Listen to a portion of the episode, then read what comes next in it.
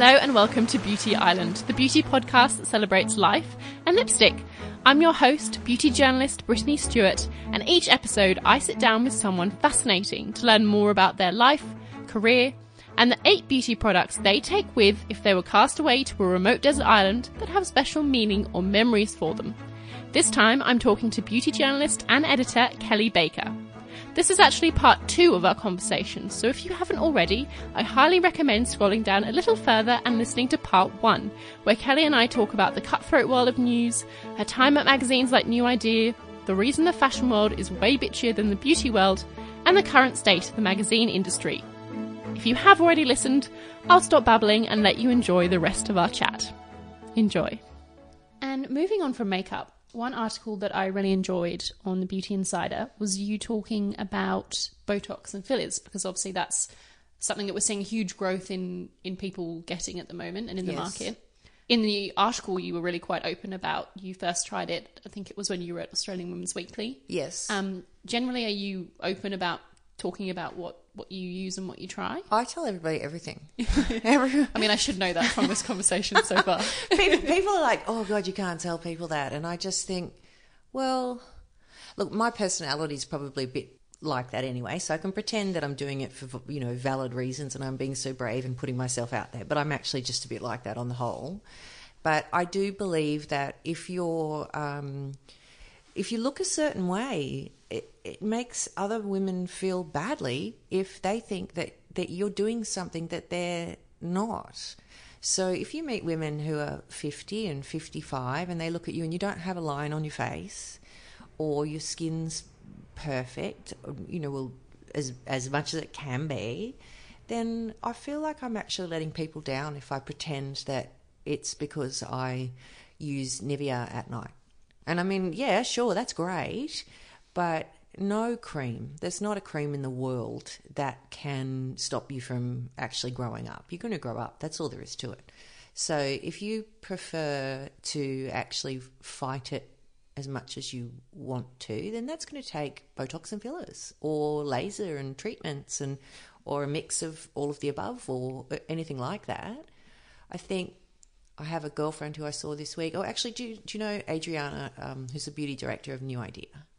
So she she's the beauty director at New Idea and who? She's fifty, beautiful, absolutely beautiful, and she is, um, I think, perhaps Czechoslovakian background or somewhere of that area. So she's blessed in that she's got good skin, Good genes, yeah. unlike us white Australians. so she's got that up her sleeve. But um, she's never used Botox. And I was a bit shocked by that because women, I think, particularly in the beauty industry, I don't know anybody who hasn't at least tried it. Interesting. Yeah, so she's never tried it, and um, you know she's she has uh, a couple of lines across her forehead, perhaps something very minor. She looks like an adult woman. She doesn't look fifty. She looks m- maybe forty. So she she's doing very well. But I actually find that really reassuring to look at someone who is an adult woman who is using nothing but is very beautiful. And then I feel kind of like I'm doing okay. but if you look at somebody who looks like they're 25 and they're actually 45 and they tell you that they just stay out of the sun, then it can be a bit confronting. You feel badly about yourself. So I don't want to do that to anyone. And I think it's interesting as well because obviously it's something that I mean, when you're working in beauty, you do get lots of opportunities to try things. So maybe people in the industry are probably more likely to have Botox. But I think even the last few years, I know so many people in their 20s and their 30s and Yes. their 40s. Do you think more people are getting it because the stigma is reducing, or are we better, just better at kind of seeing the signs of it? Yes.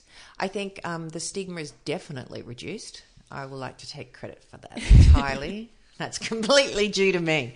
Um, no, I think the stigma is very much reduced. I remember being at a function maybe five years ago with other beauty editors, and one of them, and uh, who's a very well-known beauty editor, and I was saying, "Oh, what'd you do here? You've got some bruises," and she was like, "Oh, shh." shh."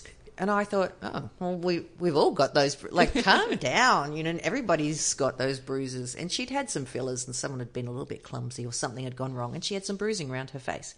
But I don't know that she would respond that way now. I think she'd just be like, "Oh, your needles," and we'd all go, "Yeah, good." Anyway, pass me the salt. like nobody, nobody cares. But I think, and I think that's awesome. I think there shouldn't be any stigma. Um, I do worry in the wrong hands that people will be encouraged to have treatments that they neither need nor even want.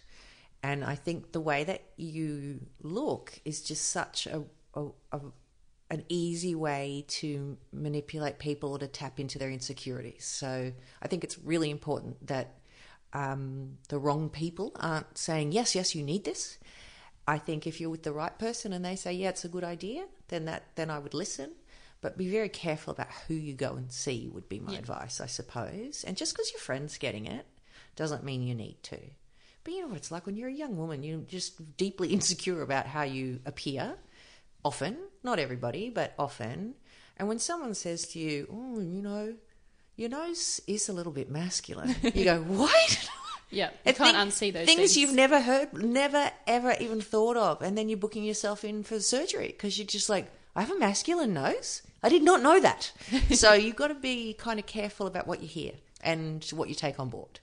And I absolutely agree with you. I think if you want to do it, go and do it. If you don't want to do it, that's also yeah. great. But one thing that does worry me, even at my age, and I have a younger sister as well, is the growing number of people who are 18, 19 getting preventative. I'm saying that with the, yeah. the banning is preventative Botox and yes. fillers, and not being upfront about having it. Yes, I think there's no such thing as preventative filler for starters. Like, no, what are you preventing by getting filler? Like, I'm sorry, you just made your mouth twice the size that it was before. You're not preventing anything except perhaps being taken seriously. Um, Botox is preventative, but you don't need it. I mean, of course, it's preventative because it freezes your face, but uh, that's not a natural thing. You're preventing aging, and you're going to age. There's just, unless you die, unless you die when you're 27 and you're all wonderful and beautiful and fabulous, and that's how you stay, you will age. And actually, that's not a bad thing. I read this story the other day about um, Karl Stefanovic's former wife, Cassandra. Now, he's remarrying, of course, and his um, fiance, I think, is like 34 or something, very young, compared to Cassandra, who is 48. And she, this whole social media craziness, she, she'd copped this online trolling, and one of the, the most brutal things that people were saying about her was that she looks her age. And she was saying, she responded and said, I'm sorry, but since when did looking your age become an insult? An insult? Yeah, I look my age. I am my age. What is your problem?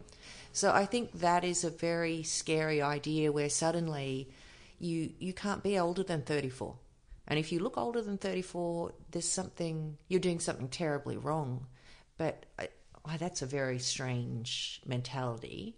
It's not everywhere. If you talk to other grown up women, the grown up women are actually laughing at that sort of mentality. But it's around a lot, which is a bit disturbing if you're 25 and you're thinking, "Oh my god, I've peaked. This is it. Downhill from here. I've peaked." Like that's a scary place to be when you're 25 years old and you're thinking, "This is it for me." I've got nine months before I turn 26 and it's all over. I've got to make it happen. Like, that's not cool. And it's not true either. It's absolutely not true. So, that's a, a message that I think young women need to know. You've definitely not peaked. Trust me on that one. There's a lot of peaks to come. So. Now, another product on your list will definitely come in handy when you're cast off to Beauty Island, which is a sunscreen from La Roche Posay. Oh, yeah, I love that range. Really genuinely do. It's the quality is amazing. The quality is amazing, and the price is pretty reasonable. It's pretty kind of mid range, but um, it's got amazing research behind it in terms of sensitive skin.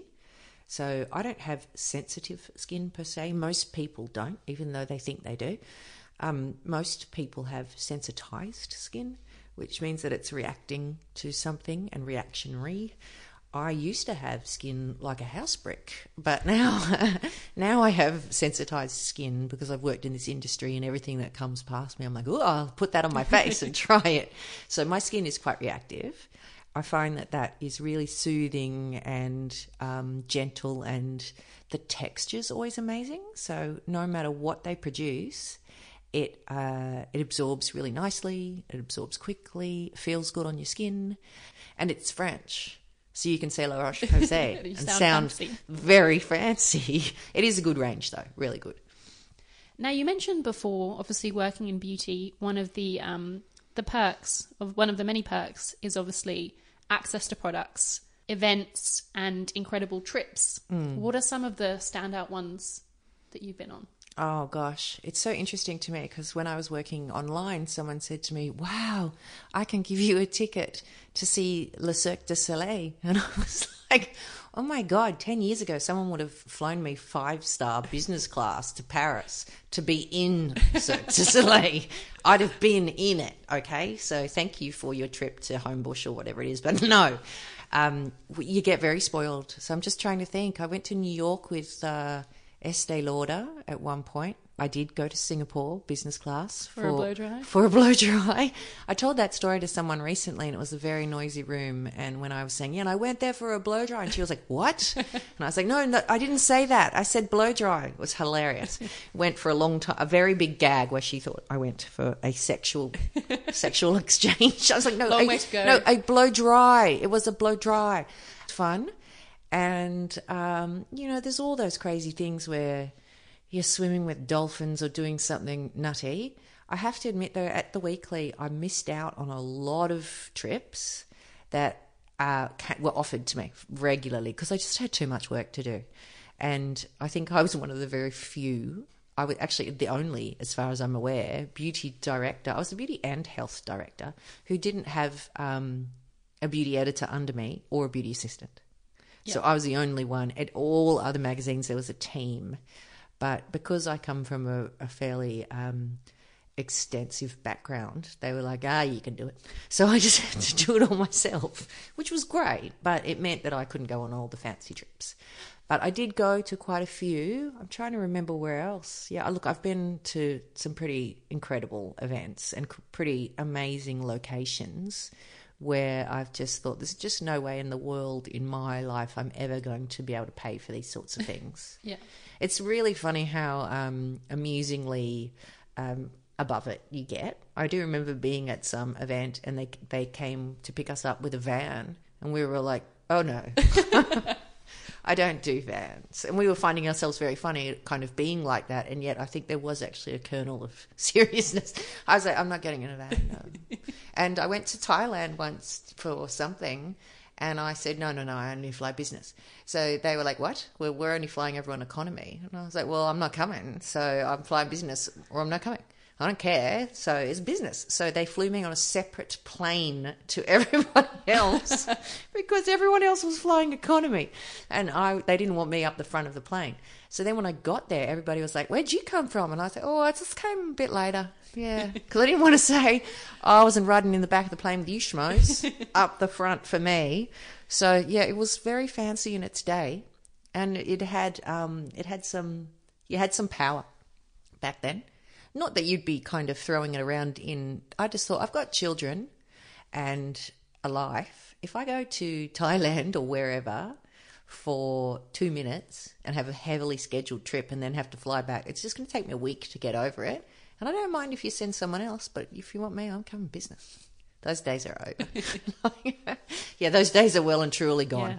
Now, one other thing that you have also written about a lot online, particularly for Nine and Nine Honey, um, is about parenting. Yes. Um, because you hosted the Nine podcast, Super Mums, and you have two sons. And uh, one of the things that I think about writing online as a parent is, and particularly with mums, I don't know if the backlash is so big on dads. Mums cannot do anything right. If you do one thing, mm. you've got half the people slamming you for doing that, Yeah. and the other way. Is that does that ever concern you when you you think about what you're writing about? I think parenting? when you're a woman, you can't do anything right. So let's just quantify that. So if you're a woman, then you're wrong, pure and simple. I think if you're a woman who has the audacity to raise children and talk about it, oh my God, that's very wrong. But I do think that, um, God, there should be some kind of intelligence test before people are allowed online. really? Like, what were you people doing before there was the internet? That's the thing sending letters in. that's the thing is like they didn't have the the wherewithal or the time or the effort to it. They were probably just having a drink, quiet drink down at the hotel or getting together with their friends and bitching there. But when they've got access to to the internet. I wrote a story about how I was shopping at Aldi and they called me a slut, and I just thought that's a long. You're drawing a long bow there. I don't know how I'm a modern day slut because I'm shopping at Aldi, but okay, good for you. Does that make you feel good? I do find it extraordinary um, that kind of trial by me, trial by social media, that Yeah. social media ganging up is just it's a really interesting phenomenon to me. A because what's driving you? Like what what what is up with your life where you're so angry, so livid, so infuriated by breathing that you need to kind of just attack people. I find the actual drive really interesting, and then I find the idea that uh, what why what is it that makes you think that there's not someone at the other end? Because there's someone at the other end. That's the thing. Is like, do you not understand that when you're trolling someone, you're probably hurting them quite significantly. But secondly, you're you're being manipulated. Are you are you not aware that you're actually doing what they want when you do all of like I just want to write underneath, thanks for the clicks, bitches. Because that's what it is. Do you not understand that Your I just wrote something to make you crazy? You got crazy, you clicked on the story. I made some money, now they're gonna get me to write something else. Nice work. like don't like, like use your brain Yeah. for God's sake. You are falling into you're being manipulated. Don't take the bait. Now, another product that you've got on your list is uh, Fake Tan from Saint Tropez. Yeah, I What's love Saint? Tropez. Well, uh, for me, really, fake tan I discovered when I was about fifteen, and when I was about fifteen, it was like um, people used it to go in their physical culture competitions, and um, it really smelled bad, and it was orange, and it rubbed off on all your clothes. I mean, it was just a disaster. So for me, I'm really, um, I'm really fond of fake tan in the the sort of premise of it, and I'm stunned by the evolution of it. It is astonishing the things that they can do with that stuff. So we were at the Priceline event yesterday. I don't know if you went to the Saint Tropez little booth, Yes. but they had a product which I've not tried before, which is clear. This is the foaming water, foaming Yeah, water yeah, tan or and it goes on clear and then it dries and then you can sleep on your white sheets and your golden brown and uh, it doesn't come off on the sheets and you don't have skin cancer and it didn't even take six weeks of laying on the sand. I just find that amazing. It's Yeah. really mind blowing to me that that they can cut out that whole sort of culture of sunbaking.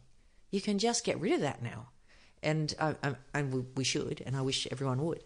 But it is amazing. It's awful that in Australia you're predominantly regarded as looking good if you've got a tan, and that we've got this sort of very mixed up premise that that, that you're healthy.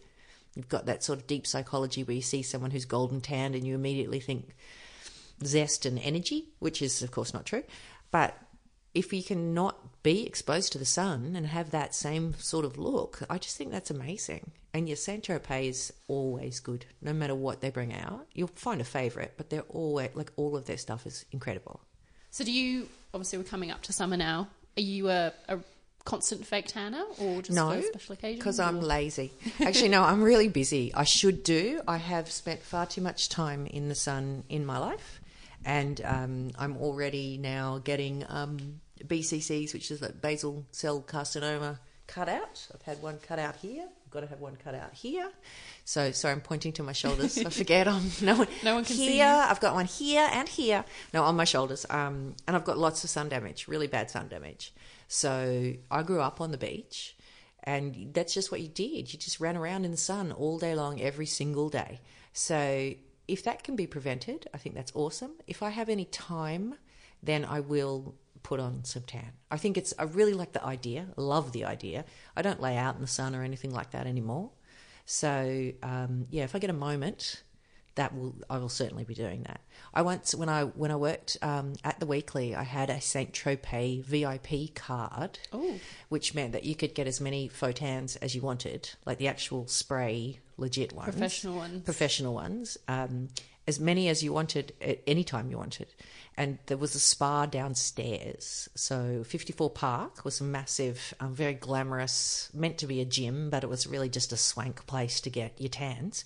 And I was in the building, and do you want to know how many I got in that one year?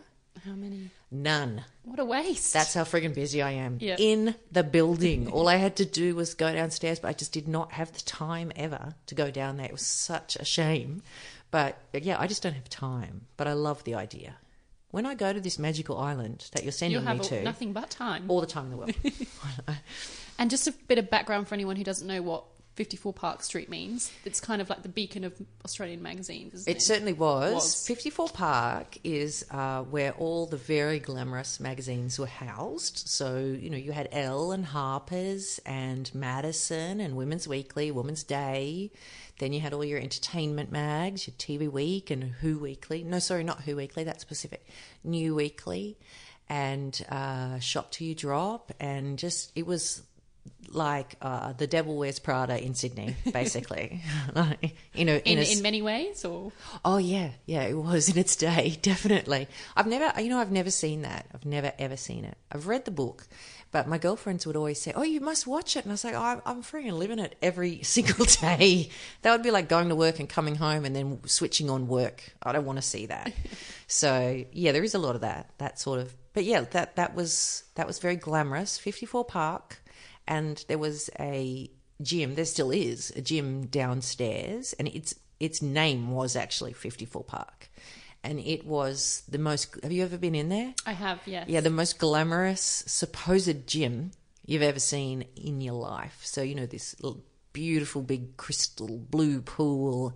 And it was really just a place. They supplied all the white fluffy towels and the and the robes, and, and it was pretty astonishing. And a lot of editors there had their own dressing rooms, and everything was was very high end you'd go running and you'd accidentally be standing next to your publisher. It was very going. I ha- I'm working. I, I'm working. I just having a little break. but um, yeah, it was a very glamorous sort of gym where I never got a tan ever. Now, another one that may also come in handy on the island, actually, Moroccan oil. Oh, yeah, I love it. What, I absolutely What is love it that you love about it? My hair is really frizzy, really curly, and big. I have a lot of it, and um, I just chuck it in after I've washed my hair. So that's always good. It just I, I don't do anything much with my hair, so I just wash it. I put that in and run it through with my hands, and then I shove my hair in a knot, and that's pretty much all I ever do. Sorry, go no, ahead. yeah. So just as we're recording this, we have Kelly's beautiful dog Cash Cash. peering through the window. At I know, wagging. He's wagging his on. tail so hard that his whole body's going. There's another dog out there, but he's too small to get up to the window. Poor bugger. Mm. Anyway, I just had to stop and go to the door to get um, some free things Perfect. that were me. yeah, sorry. Delivered at the door. I just had to get some free stuff from my front door. Okay, go ahead. Mor- Moroccan oil. Yes, telling- Moroccan oil. Yeah, I just I, I finger comb my hair with it, shove my hair into a knot, and that's it for me. And um, I try other things regularly. Nothing is ever as good on my hair ever. So even um, I tried uh, f- some things that we got from the Priceline Expo yesterday. Beautiful products, really beautiful, but I just don't get the same result as Moroccan oil. And uh, the thing with that is that you don't need to use very much. So it is quite spendy, but it lasts a long time. And I like as well that I can rub it on my skin when I'm done. So if I've got it on my hands, then I could just kind of wipe it on my arms and then it feels quite nice. You don't have, yeah, you're not wasting any. No, Those products no, it's good. Talking about parenting, you've also written um, one piece that I really loved was your piece about responses to when women's partners go away and they say, "Oh, I'm single parenting this week." Um, you quite your piece was quite impassioned about why that's that's really not Yes. true. Yes. Um, so You've you done your research, haven't you? so you are a sing were a single parent. I am a single Are parent. Single Yeah, parent. yeah. And you, you're juggling your children's needs, your needs, Yes. work, Yes. general life, Free shit. stuff, Free knocking at my door, dogs wiggling in the windows. Yeah, it's intense. So when um, that story, and I didn't mean it. I hope it didn't sound um, really bitchy and kind of put No. upon. Sorry, dog We've just, caught Cash's attention with that. dog just jumped in the window again. Um, I think that a lot of people they know they know that that it's it's not the same, and they don't really mean that. But I guess as a single mother, when you hear people be like, "Oh gosh, you know, my husband's away, he's been away, he's away all the time. I might as well be a single mother," and I just think, No, no, because the it doesn't really matter how busy you are or how busy your husband or partner is. The problem it there is that you're missing the ma- the main the main thing that really breaks you as a single parent. Oh look, now we've got the cat. is that um, it's just you, and that's not ending anytime soon. It is just you, and it's always going to be just you. Hey, kitty, and it's not uh, that that is in your head. So I think that is the thing that is the that mo- mainly brings you undone is that there's nobody coming. No, no, no one's coming to help you. If there's a fire in the middle of the night, it's on you. You will get those kids out of the house. You will save everybody, and if you don't, it will be your fault. And there's nobody else to help you. So my um, younger son had uh, appendicitis, like emergency appendicitis, middle of the night. And, you know, he's sobbing in the hallway and flopping around like a fish and screaming. And I'm thinking, what am I going to do? I'm going to have to take him to hospital. My other son's asleep. I have to wake him up. He's hysterical. Then I've got them in the car. One's dying. The other one's shrieking, saying, He's not breathing. He's not breathing. And I'm like, That's really not helpful. And, uh, it, you know, that is when, when you think, Don't be saying to me, My husband's very busy. I, I'm as single a mother as you are. And I'm like, mm, Nah, it's just a different thing. So, yeah, I guess that story was just that sort of. I don't think you really get it unless you've really done single parenting. And I guess that's partially where Mel and I, my former Honey Mums podcast host, where we really connect because she's a single mother as well. So I, do, I would hate to be.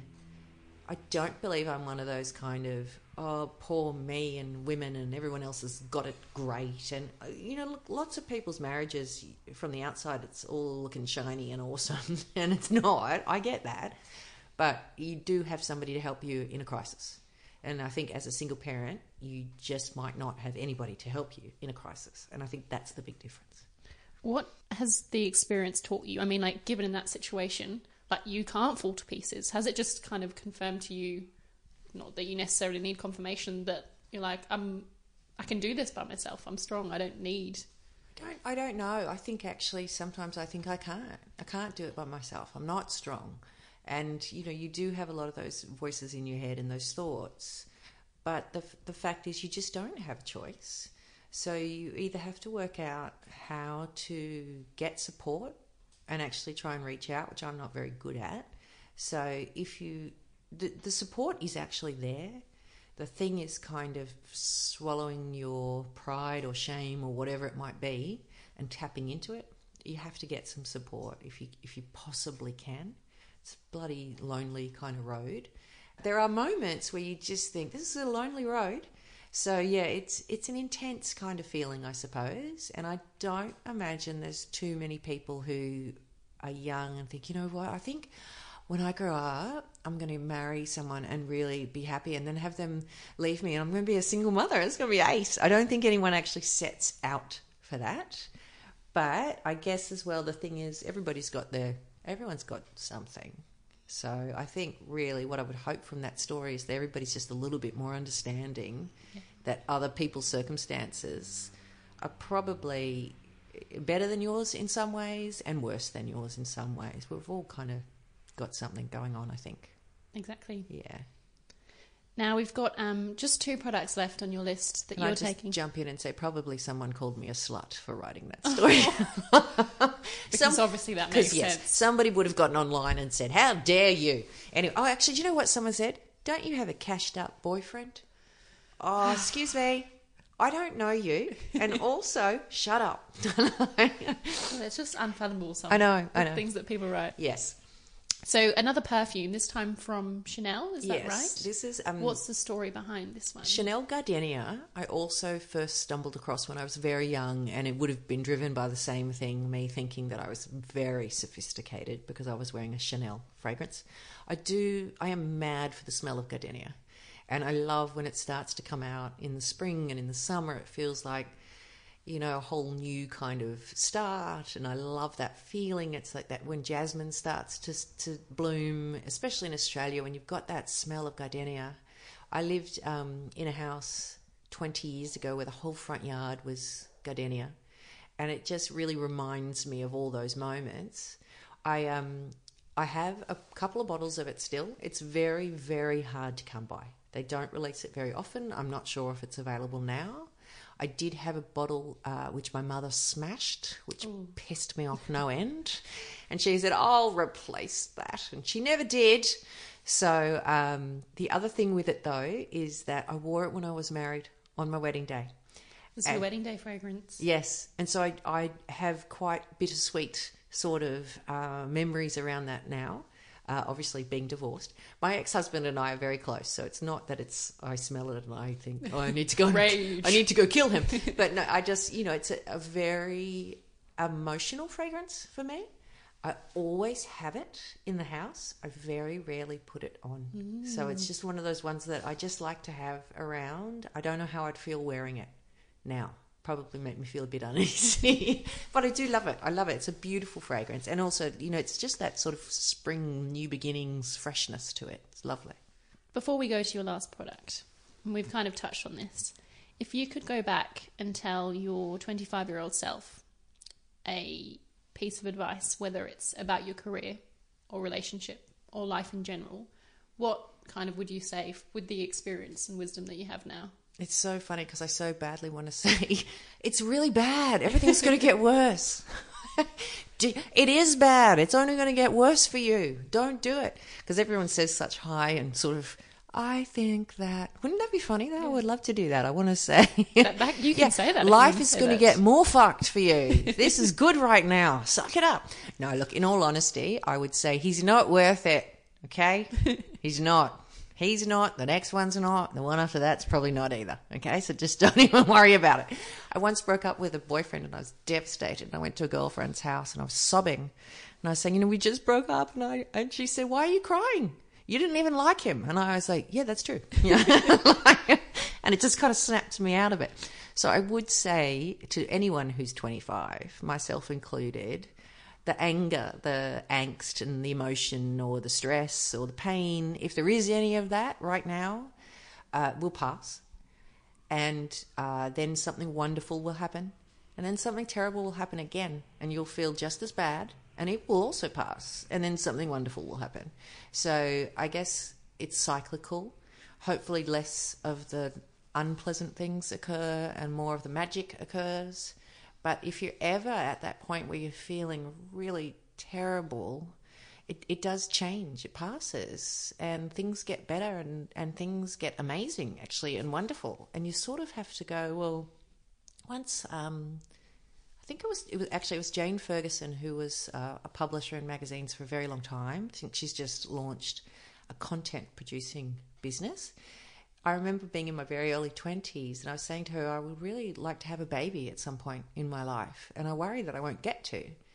And she said, What have you ever wanted in your life that you haven't made happen? And I thought, Oh, nothing. And she was like, Well, there you go.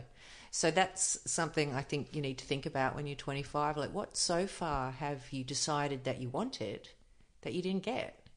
And probably, if you really wanted it, you'll make it happen. And you can. You have the power to do that. But it is easy to kind of get in those low points where you just think.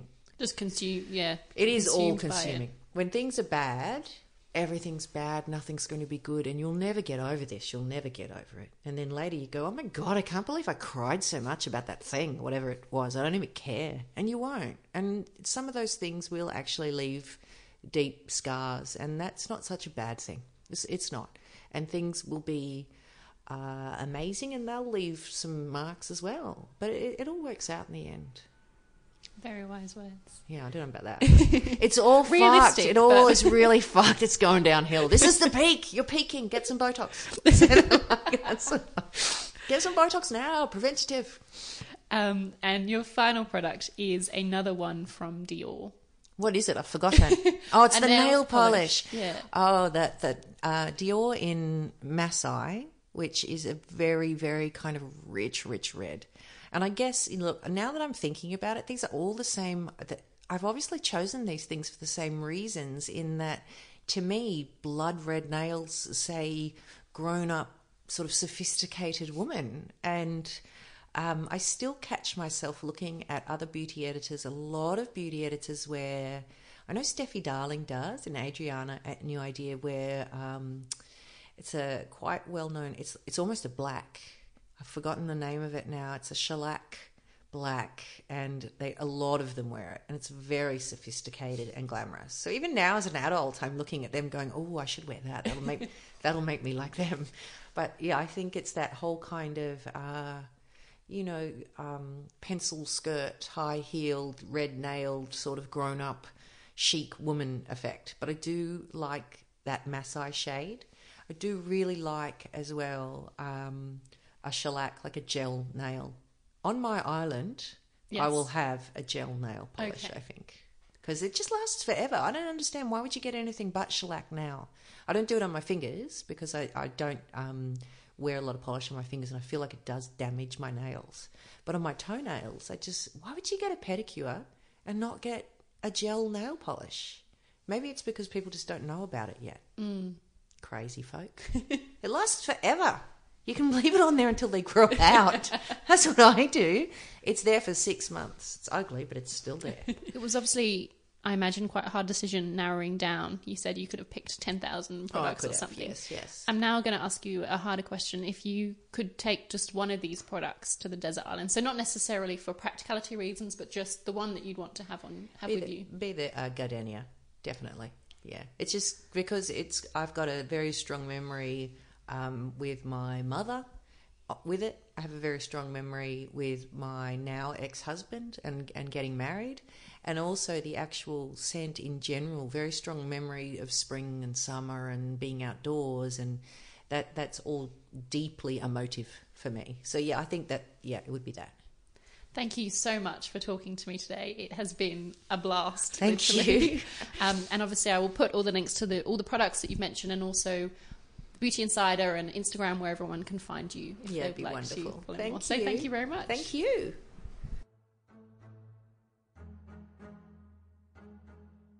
Thank you so much for listening to Beauty Island. If you liked what you heard, please subscribe if you haven't, and recommend to a friend if you have. And if you fancy, leave a five star rating or review. Beauty Island is a very small independent podcast, and those things really help other people find us. I always love hearing your thoughts and feedback, so you can find me on Instagram at BrittanyBeautyBTS, or my email address is in the show notes, as well as all the beauty products we've talked about today. Until next time, thank you, and bye bye.